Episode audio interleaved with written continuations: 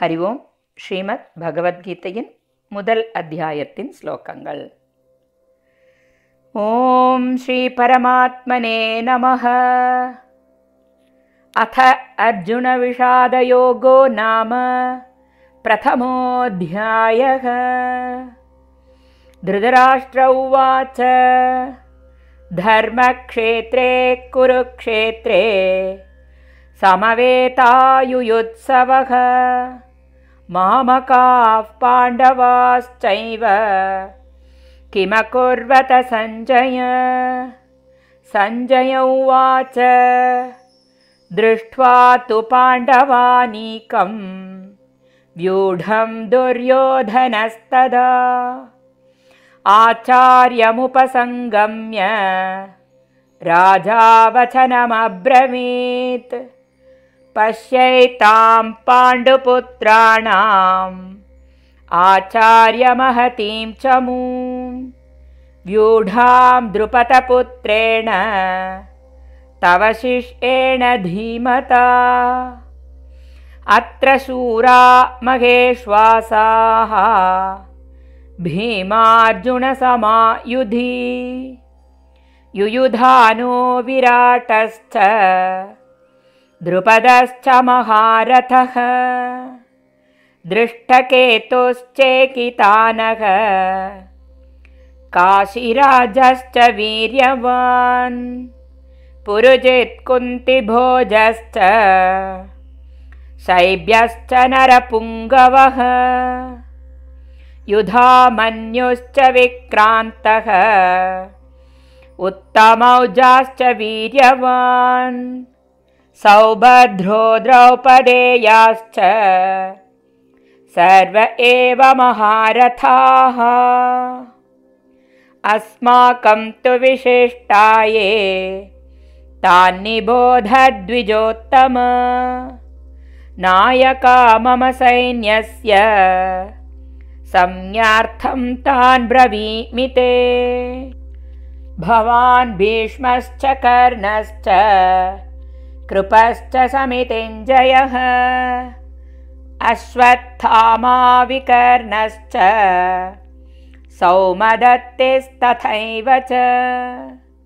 अन्ये च बहवः शूराः मदर्थे त्यक्तजीविताः नानाशस्त्रप्रहरणाः सर्वे युद्धविशारदाः अपर्याप्तं तदस्माकं। बलं भीष्माभिरक्षितं पर्याप्तं त्विदमे तेषां बलं भीमाभिरक्षितम्। अयनेषु च सर्वेषु यथा भागमवस्थिताः भीष्ममेवाभिरक्षन्तु भवन्तः सर्व एव हि। तस्य सञ्जनयन् हर्षं कुरु वृद्धः पितामहः। सिंहनादं विनद्योच्चैः शङ्खं तद्मौ प्रतापवान्। ततः शङ्खाश्च भैर्यश्च। पणवानकगोमुखाः सहसैवाभ्यहन्यन्त। सशब्दस्तु मुलोऽभवत्। ततः श्वेतैर्हयैर्युक्ते महते स्यन्दने स्थितौ। माधवः पाण्डवश्चैव। दिव्यौ शङ्खौ प्रदध्मतुः पाञ्चजन्यं हृषीकेशः देवदत्तं धनञ्जयः। पौण्ड्रं तद्मौ महाशङ्खं भीमकर्मावृकोदरः। अनन्तविजयं राजा। कुन्तीपुत्रो युधिष्ठिरः। नकुलः सह देवश्च सुघोषमणिपुष्पकौ कास्यश्च परमेश्वासः। शिखण्डी च महारथः। धृष्टद्युम्नो विराटश्च। सात्यकिश्चापराजितः। द्रुपदो द्रौपदेयाश्च। सर्वसः पृथिवीपते। सौभद्रश्च महाबाहुः शङ्खान्तद्मुक् पृथक्। पृथक् सघोषोधाधराष्ट्राणां हृदयानि व्यधारयत्। नभश्च पृथिवीं चैव तुमुलो व्यनुनादयन्। अथ व्यवस्थितान् दृष्ट्वा धार्थराष्ट्रान् कपेध्वजः प्रवृत्ते शस्त्रसम्पाते धनुरुद्यम्य पाण्डवः। हृषिकेशं तदा वाक्यम् इदमाहमहीपते। अर्जुन उवाच सेनयोरुभयोर्मध्ये रथं स्थापयमेच्युत यावदेतान्निरीक्षेऽहं योद्धुकामानवस्थितान्। कैर्मया सह योद्धव्यम् अस्मिन् रणसमुद्यमे योत्स्यमानानवेक्षेऽहं ययेत्तेऽत्र समागताः। धार्धराष्ट्रस्य दुर्बुद्धेः युद्धे प्रियचिकीर्षवः सञ्जय उवाच एवमुक्तो हृषीकेशः। गुडाकेशेन भारत सेनयोरुभयोर्मध्ये। स्थापयित्वा रथोत्तमम् भीष्मद्रोणः प्रमुखतः सर्वेषां च महीक्षिताम्। उवाच पार्थ पश्यैतान् समवेतान् कुरु निति। तत्रापश्यत् स्थितान् पार्थः। पितॄनथ पिता महान्। आचार्यान् मातुलान् भ्रातॄन्। पुत्रान् पौत्रान् सखींस्तथा स्वसुरान् सुहृदश्चैव सेनयोरुभयोरपि तान् समीक्ष्य स कौन्तेयः। सर्वान् बन्धूनवस्थितान् कृपया परयाविष्टः विषेदन्निदमब्रवीत्। अर्जुन उवाच दृष्ट्वेमं स्वजनं कृष्ण। युयुत्सुं समुपस्थितम् सीधन्ति मम गात्राणि। मुखं च परिशुष्यति। वेपतुश्च शरीरे मे।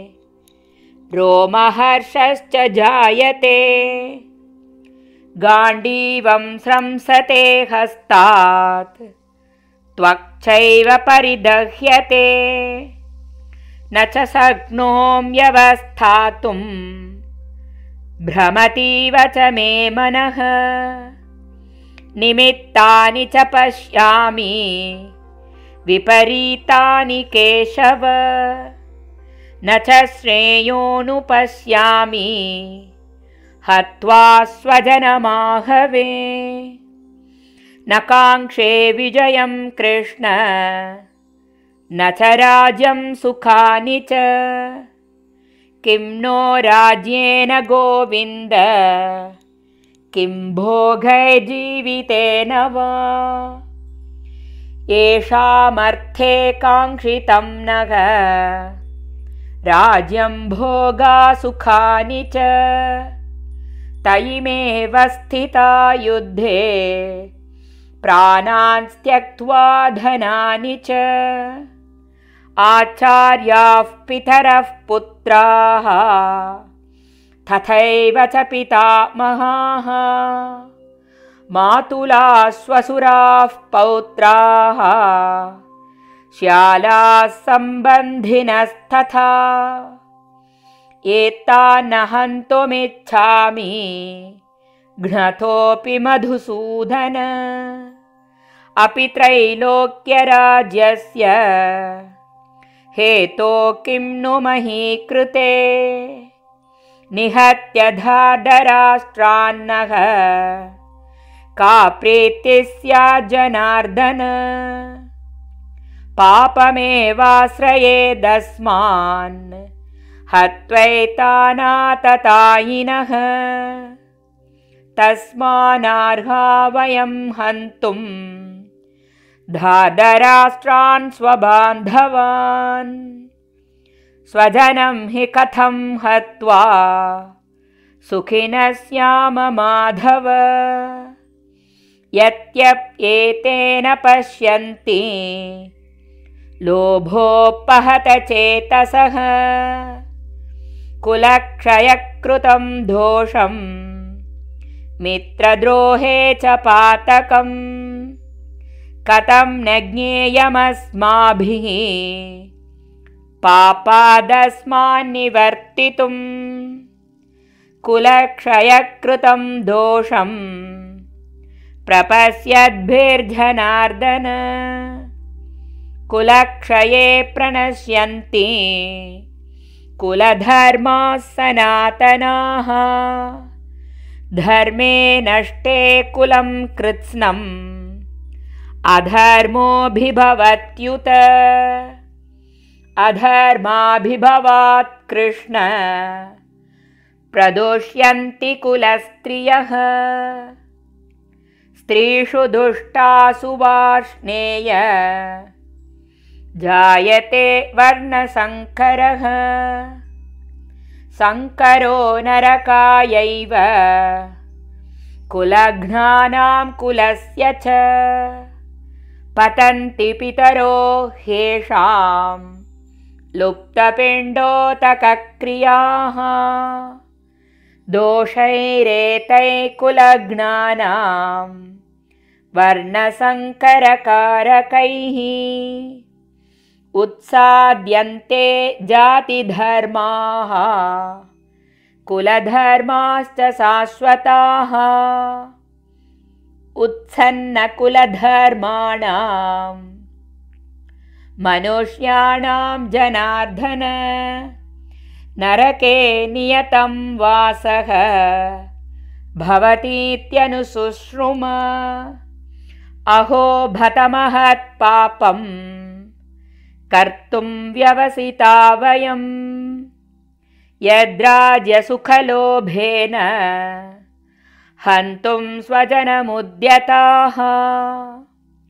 यतिमामप्रतीकारम् अशस्त्रं शस्त्रपाणयः। धार्धराष्ट्रारणे हन्युः तन्मे क्षेमतरं भवेत् सञ्जय उवाच। एवमुक्त्वार्जुनः सङ्ख्ये रथोपस्त उपाविशत्। विसृज्य सशरं चापं शोकसंविघ्नमानसः। ॐ तत्सत् इति श्रीमद्भगवद्गीतासु उपनिषत्सु ब्रह्मविद्यायां योगशास्त्रे श्रीकृष्णार्जुनसंवादे अर्जुनविषादयोगो नाम प्रथमोऽध्यायः